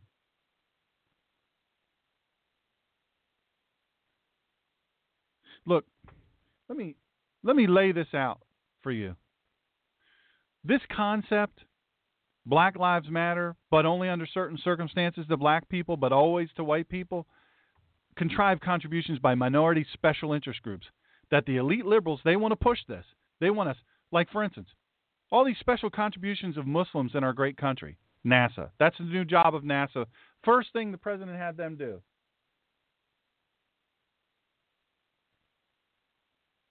First thing he had them do. Oh, you need to go. You know what? Making rockets to go to the moon and out of, out of space. No pro, space. No, that's not your job now. Your job is to highlight the special contributions of Muslims to our great country. That's your new job. The elite liberals wanting to these contrived things. Black History Month. By the way, is it still just a month? It it has it has it has absolutely got to be the longest month. Not because I begrudge any of that. Half the crap they make up. And nobody stops them. Nobody goes, whoa, whoa, whoa, whoa, whoa, whoa, whoa, whoa, whoa, whoa, whoa, whoa, whoa, whoa, whoa, whoa. Ho, ho, ho, ho, hold the phone. Hold the phone.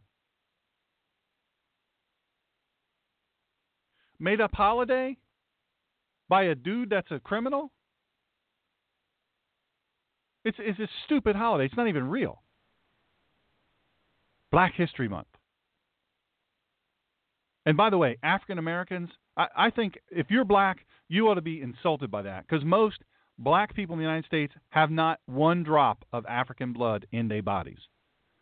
They're only 13% of the population here in the United States of America, and statistically, their contributions would be proportionally less than whites in school it is deemed necessary and appropriate to put in an equal number of achievements for people of color. That's fair. That's encouraging. Let me explain to you what I just said.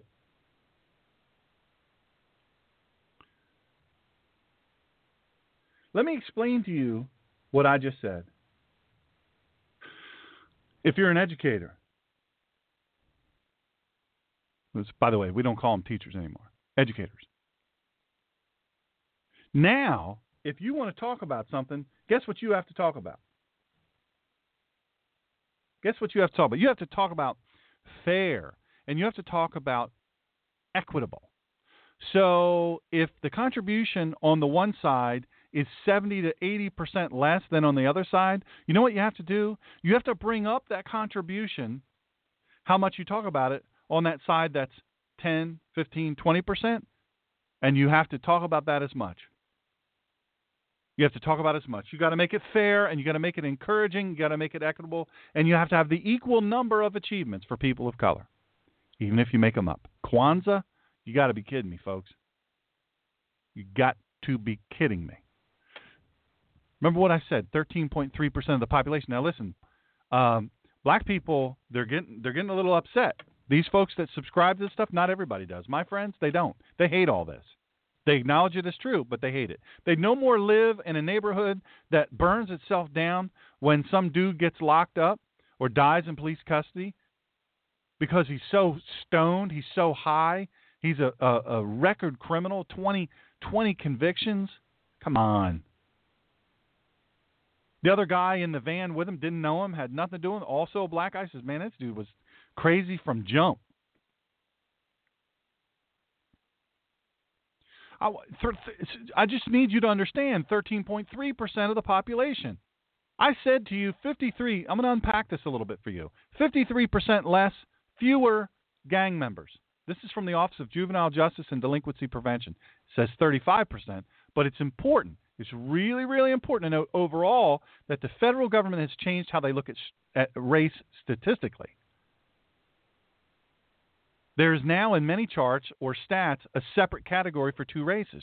You realize now there's so many white people and black people creating either white or either black. Which do you identify? Which do you self identify?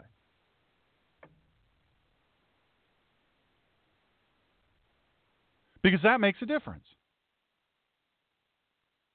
The President of the United States is of mixed race. You wouldn't know that, would you? Because the only race he acknowledges is a black race.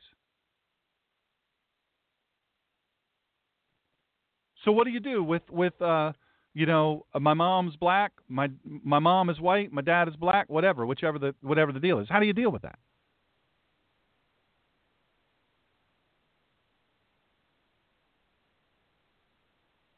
How do you deal with that? Look, this is let's look at the stats on living in poverty, just just for fun. People in poverty would decrease by 34%. Now, what I just told you that's that's a number.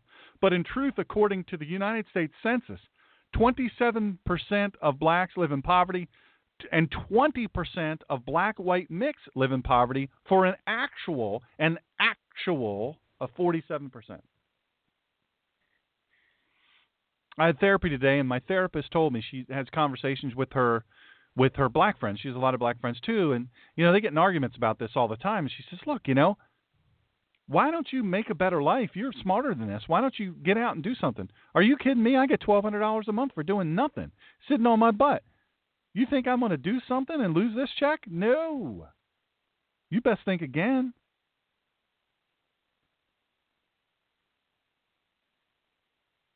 47% live in poverty. If you consider the black white mix, how about 11% drop in obesity?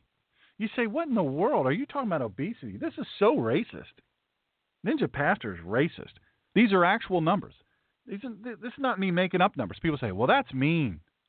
You're being mean. Stop saying being mean. You're not Larry Walton of the of the school board in East Liverpool, Ohio. Stop being a wuss. This is fact for black and white. Am I saying white people are perfect? No. Not saying that at all. That's ridiculous.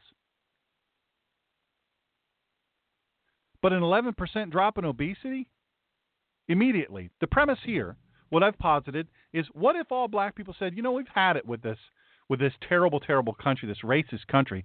M- me and my 13.3% of the total U.S. population, black America, we're leaving.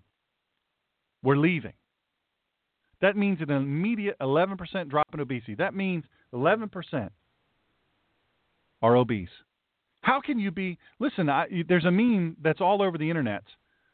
Says, uh, you know, there's a really skinny person from, you know, some African country, super skinny and and really really poor, like super really poor. And then it shows a picture of a heavyset black girl, and she's, you know, she's fighting and all this stuff, talking about she's poor, being kept in poverty. He's like, wow, your black people are a lot heavier than ours. Average IQ increases 7.4% to third in the world behind Japan. Now, you might say that is so racist. That is so racist. Look, this is being posited. People say, well, if so and so gets elected, I'm moving to another country. If the entire black population, which again is 13.3%, moves away, they just go anywhere, go anywhere, some other country, they go to Africa. Well, I don't. It, it doesn't matter. I'm saying the point here is that they leave. Suddenly they're gone. The facts are average IQ increase of 7.4%. You say, how in the world could it be that all the black people leave, our IQ overall, cumulative, per capita, goes to third in the world behind Japan? First of all, we're third in the world behind Japan. Doesn't that bother you? It ought to bother you. Bothers me.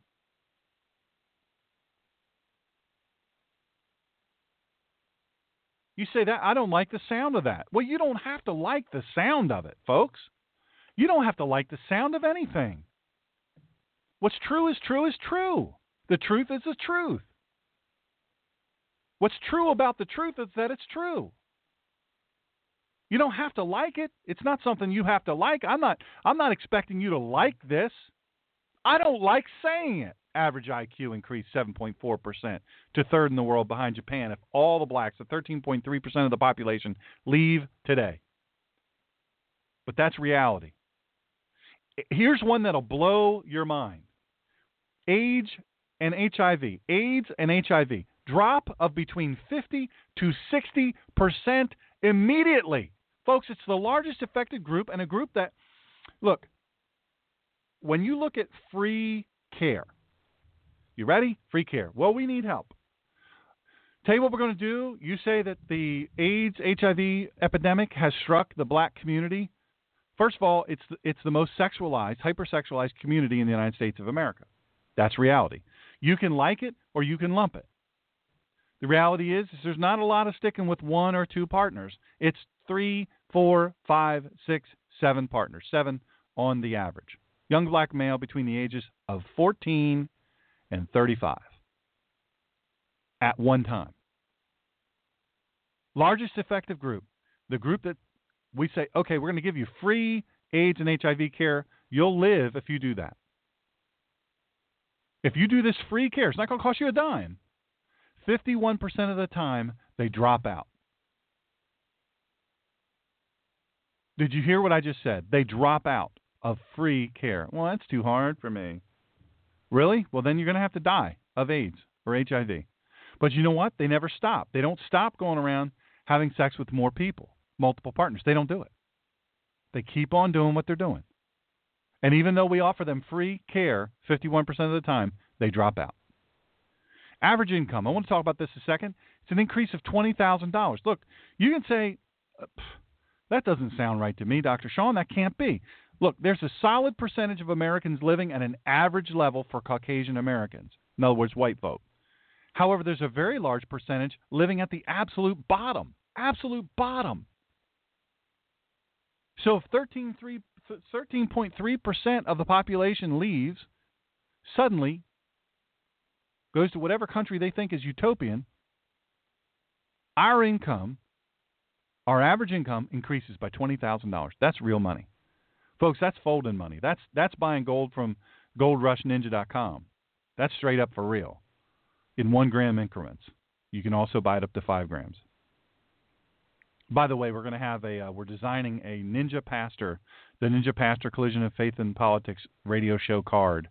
Um, we it'll be a gram. You can buy it up to depending on how much you donate. You donate a certain amount of money, you get at least a gram. We're establishing what that amount of money is. We don't know at this point. And you get this limited edition card instead of me saying, "Hey, thanks. Here's a here's a book or a or a coffee cup." You get gold. I'm going to actually send you gold gold out there. Four nines, 99.99% pure 24 karat gold. Then special, it's embossed in the special card and super security. It's it's really really cool. It's a secret sauce of the monetary system.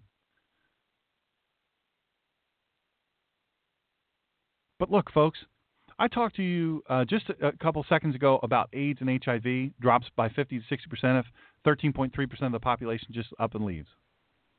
How about venereal diseases? Drops by 54 to 69 percent. These are facts from the federal government. This is not me making it up. I had the number one researcher in the business out there digging and digging and digging, proving. You're going to have to make sure this is true because if I'm going to say it, I got to make sure it's true. Venereal diseases, 54 to 69% drop immediately, day one. How about homelessness? You know, we all care about homeless people. 50 to 60 percent drops immediately. 13.3 percent of the population leaves. Homelessness drops 50 to 60 percent immediately. How about welfare recipients? 30 percent. Now this is tricky. I, I want you to understand this is tricky because we've got a biracial black slash white that doesn't count as black. So this number doesn't include that. That 30% of welfare, that it's, it's actually 47%, if not more. The Gallup organization says that 64% of all Democrats are black. Also says 40% National Institute for Justice says that 40% of all the prisoners in the prisons across the United States of America are black. Our public schools are 16% black, yet they have a graduation rate of 69% compared to 86% white. Despite all of the special programs funded to, air quotes, intervene and, air quotes, close the gap. You've got to be kidding me. 16% black, graduation rate of 69%, compared to 86% white. Same class, same school. But the black contingent, the 16% that are black, get special programs. We're going to feed everybody breakfast, lunch, and some dinner. We're going to waive their athletic costs. You know, most have to pay now. Uh, they call them activity fees. We're going to get your kid there. You know, bus them there, but bus them home. They don't. You don't have to do anything. You don't do anything. Welcome to my house. You know, come on in. This is your home. Treat it like your house. However you treat your house, treat it like that. Don't ask you for anything. We give you special programs. We teach teachers how to be uh, sensitive to poverty, to sensitive to the underserved, sensitive to in- inequality. Really, at fourteen thousand dollars per student in the United States of America, we're we're not sensitive to inequality. You've got to be kidding me. Sowell, one of the best minds. Oh, by the way, also black. Inequality is driven by failed government policies, not the legacy of slavery. Daniel Doherty, he wrote this January 6, 2015. He's Townhall's uh, deputy news editor. I got to tell you, folks, this is a crazy good article. In a recent interview with Uncommon Knowledge host Peter Robinson, famed economist and syndicated columnist Thomas Sowell expanded on a, uh, I think he meant expand, expounded on a favorite research topic of his, namely race in America. Last November, for example, he wrote this New York Times writer Nicholas Kristof asserts that there is an overwhelming evidence that centuries of racial subjugation still shape inequity in the 21st century, and he mentions the lingering effects of slavery. But before we become overwhelmed, the evidence should be checked out. We want to be serious about evidence. We might compare, if we want to be serious about evidence, we might compare where blacks stood 100 years after the end of slavery and where they stood after 30 years of liberal welfare state. And in that interview with Brooks, Dr. Sowell attempted to do just that. He explained that contrary to the unsubstantiated and fact free theories of revisionists, blacks were generally better off before LBJ's, Lyndon B. Johnson's Great Society programs were rolled out and adopted. He gave several statistical examples to defend his contention. By the way, if it's if it's statistics and it's data, it's not a contention. It's fact. By the way. Y'all get what I'm saying?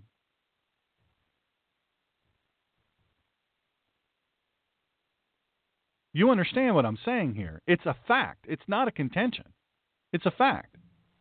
In 1960, which would be almost 100 years after the end of slavery, and 22% of black kids grew up in homes with only one parent, he said. 30 years later, after the liberal welfare state, that number had more than tripled. 70% of black kids grow up in homes with only one parent. We can speculate on how much that 22% was due to the legacy of slavery, he conceded, but we know that was that tripling was not due to the legacy of slavery, it was due to the legacy of a whole different set of policies. What's more, he also gave two educational examples to prove his point. Stuyvesant High School in New York, as you know, you get into it only by passing a very tough exam, he said. In 2012, the percentage of black students who had gotten into Stuyvesant High School was less than one tenth of the percentage of black students who had gotten into Stuyvesant High School 33 years early.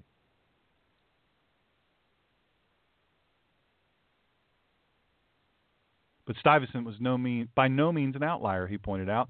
Dunbar High School in Washington was an elite black high school for a very long time. He added black high school. Now this is I need you to understand that this is an elite black high school. Dunbar High School in Washington. In 1993, the number of kids out of Dunbar High who went on to college was less than it was 60 years earlier, which would have been during the depth of the Great Depression. Now, I need you to understand something here. Look, he's saying in 1993 the number of kids out of Dunbar High School who went on to college, 93, 1993, the ones who went on to college was less than it was 60 years early, earlier, which was during the Great Depression. So there were more kids, more black kids going on to college from Dunbar High School in Washington during the Great Depression than there were in 1993, and the number is even less now, despite all the government programs.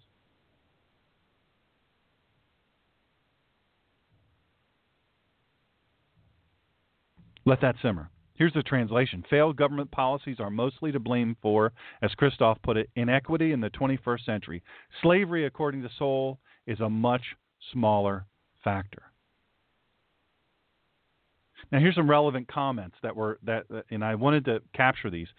Uh, Mad Fox wrote, Poverty does not drive people to commit crime. Poor education at home and lack of morals do. I grew up poor in a poor white neighborhood where there wasn't a lot of fathers around, but crime was low. Uh, there was the usual mischief, but nothing on the scale that we see in black neighborhoods today. Why?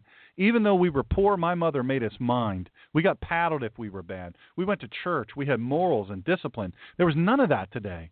There is none of that today. By the way, I tried to get the guy on the show today, and he, he said, man, black guy, by the way. This is a black guy. He he said I can't do it, man. My community would just fry me. I said you could do a fake name, Num de Pneu, but he said nah, I can't do it. I can't do it. I stand by what I said, but I can't do it. He goes on to say. Uh, inequality is a fact of life. We can't all be rich, but we can all make the best of our situation and work hard to make our lives better. That's what America's all about. Guy by the name of Daki Waki, who's actually a doctor, Thomas Sowell is a national treasure who tells it like it is hasn't varied one iota from the truth ever. Maybe someday blacks will pay some attention to his wisdom. God knows it wouldn't hurt. Man, preach. Jeff 2422 wrote, Inequality, perceived or factual, is a fact of life. No two things on earth are equal or have an equal chance. Not a leaf, not a tree. Sergeant Buster Kilrain, Killer's Angels, and the movie Gettysburg. Once one understands this basic concept, then equality and justice are concepts simply meaning that no one is above the law except regardless of position of birth, and no one is below the law either. As to government and the governor, all are equal and subject to the same rules. Equality has been distorted to mean equal results, giving the government the ability to use unequal measures to correct any perceived and actual inequality of results. Remember what I was talking about? This guy's smart. I mean, he's really, really smart. Remember what I was talking about? Hey, look, if the numbers are inequitable, if the actual facts are, what we have to do is we have to bend those facts. We have to amplify uh, something and say, well, we're just going to build this up here a little bit, and we're going to we're to really minimize over on this one side because we want everybody to be fair. Right, we want it to all look the same. So, you like when you watch television, they, the, the advertisers know this. You when when you're looking, they want people of every potential uh, socioeconomic and racial uh, makeup. We want them to. We want when they look at commercials, they want to see themselves. So we're going to see Mexicans. Listen, Mexicans are outpacing uh, as far as having babies and populating the United States of America. Black people, black folks, I would get nervous if I was you, because the gravy train for some of y'all is coming to a close.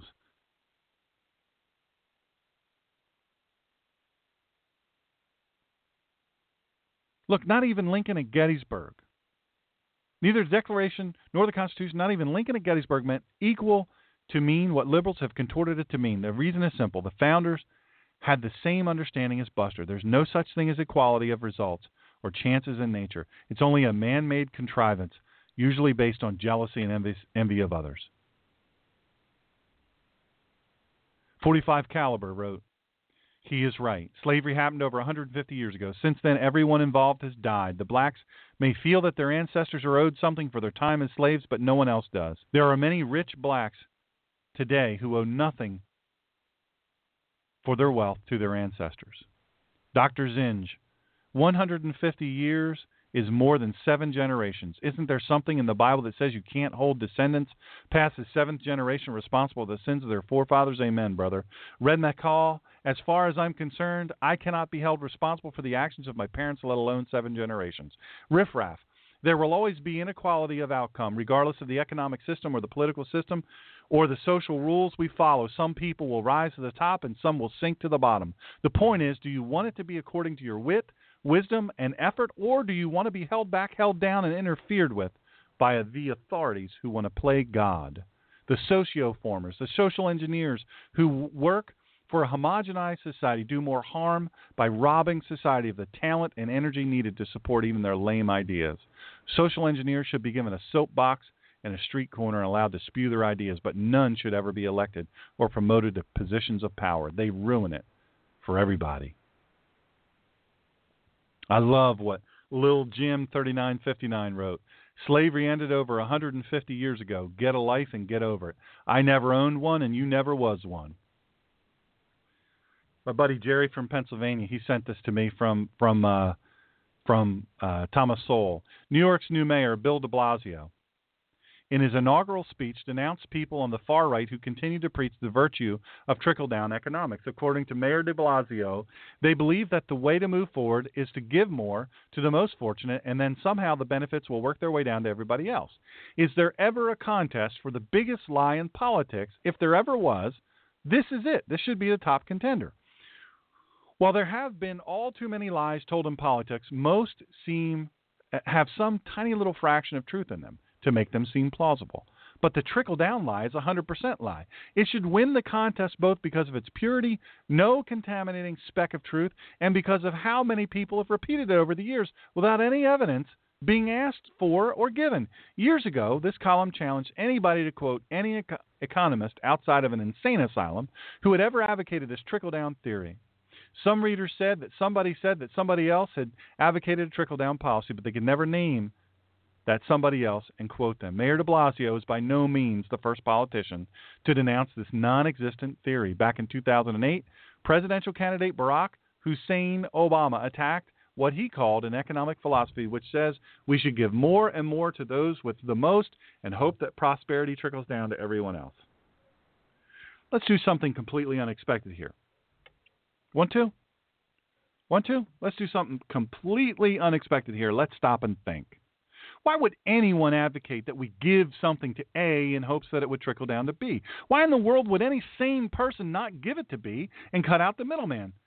But all this is moot because there was no trickle down theory about giving something to anybody in the first place. The trickle down theory cannot be found in even the most voluminous scholarly studies of economic theories, including J.A. Schumpeter's monumental History of Economic Analysis more than a thousand pages long and printed in very small type. It's, it, it is not just in politics that the non existent trickle down theory is found. It's been attacked in the New York Times, in the Washington Post, and professors at prestigious American universities, even as far away as India. Yet none of those who denounce a trickle down theory can quote anybody who has actually advocated it. The book Winner Take All Politics refers to trickle down scenario refers to the trickle down scenario that advocates the helping of have it alls with tax cuts and other goodies constantly trotted out. But no one who actually trotted out such a scenario was ever cited, much less quoted. One of the things that provoked the left into bringing out the trickle down boogeyman is any suggestion that there are limits to how high they can push tax rates on people with high incomes without causing repercussions that hurt the economy as a whole. But contrary to Mayor de Blasio, this is not a view confined to people on the far right. Such liberal icons as Presidents John F. Kennedy and Woodrow Wilson, likely, which, by the way, Wilson was a horrible president, argued, and a, and a terrible racist, argued that tax rates can be so high that they have an adverse effect on the economy. In his 1919 uh, address to Congress, Woodrow Wilson warned that at some point, high rates of income and profits tax taxes discourages energy, remove the incentive to new enterprise, encourage extravagant expenditures, expenditures, and produce industrial stagnation with consequent unemployment and other attendant evils. In a 1962 address to Congress, John F. Kennedy said, It is a paradoxical truth that tax rates are too high today and tax revenues are too low, and the soundest way to raise the revenues in the long runs is to cut the tax rates now. Folks, this wasn't a new idea. John Maynard Keynes said back in 1933 that a, that taxation may, may be so high as to defeat its object, that in the long run, a reduction of the tax rate will run a better chance than an increase of balancing the budget. And Keynes was not on the far right either. The time is long overdue for people to ask themselves why it is necessary for those on the left to make up a lie if what they believe in is here's the thing This is where we are. This is the real deal. We're we're in this. And and you might say, well, the president of the United States, the president of the United States, we're in a post-racial society. We're in a post-racial society. We got to be, man. We got to be in a post-racial society because we have a president that's black. No, we don't have a president that's black. We have a president that's black and white. That's the real deal. But he only identifies with the one side. He only identifies with the one side, even though he was abandoned by everyone on the black side. The only ones who stuck with him were his white family members, yet he's embarrassed of them. Why does he do that? Why does Barack Hussein Obama only identify with the black side of his history? Because you can't get nothing for being white. Nothing is free for being white. They don't clear a path for you for being white. They do clear a path for you if you say you're black. Look, I'm not anti black. I, I don't want you to think that at all. All of the numbers that were quoted here today on this show are actual. They're real. And they came from the government. Look, I'm here to tell you I, I don't want to cause any race war. I want to fix it. But I ain't going to fix it with a bunch of lies. I'm not going to fix it with a bunch of lies. Our show today was supported by Gold Rush Ninja and Second Call Defense. TheNinjaPastor.com. Click on the banner, the uh, Second Call Defense banner. I'll give you all the information. You get a free month, uh, your first month free. It's absolutely amazing. If you own a gun, and Lord forbid if you carry a gun, you got to have that. It's ridiculously inexpensive. GoldRushNinja.com, www.goldrushninja.com. Fractional gold, small amounts of gold, one gram up to five grams. Gold for regular, the best gold out there, the most secure gold out there. We appreciate your support. GoldRushNinja.com. Go to that. There's lots of cool stuff there. Great education there. You want to hear some stuff that'll scare you. That's where you go to learn that. It's been great having you with me today. This is Wednesday. I know that that's a different day for you to listen to um, the Ninja Pastor. I, I, know that for sure, and, and I respect that. And we're looking at switching to Wednesdays. Um, it, you know, we'll see how it goes. But thank you for joining us. Thank you for putting up with all the technical problems. We really appreciate that. Listen, Memorial Day, it's a tough time for me because I remember an awful lot of brothers and sisters who gave everything the ultimate sacrifice for our country, not for white people only, not for black people only, not for not for anything other than Americans. Let me tell you, folks, it's time we ask ourselves do we deserve their sacrifice? God bless you and God bless America.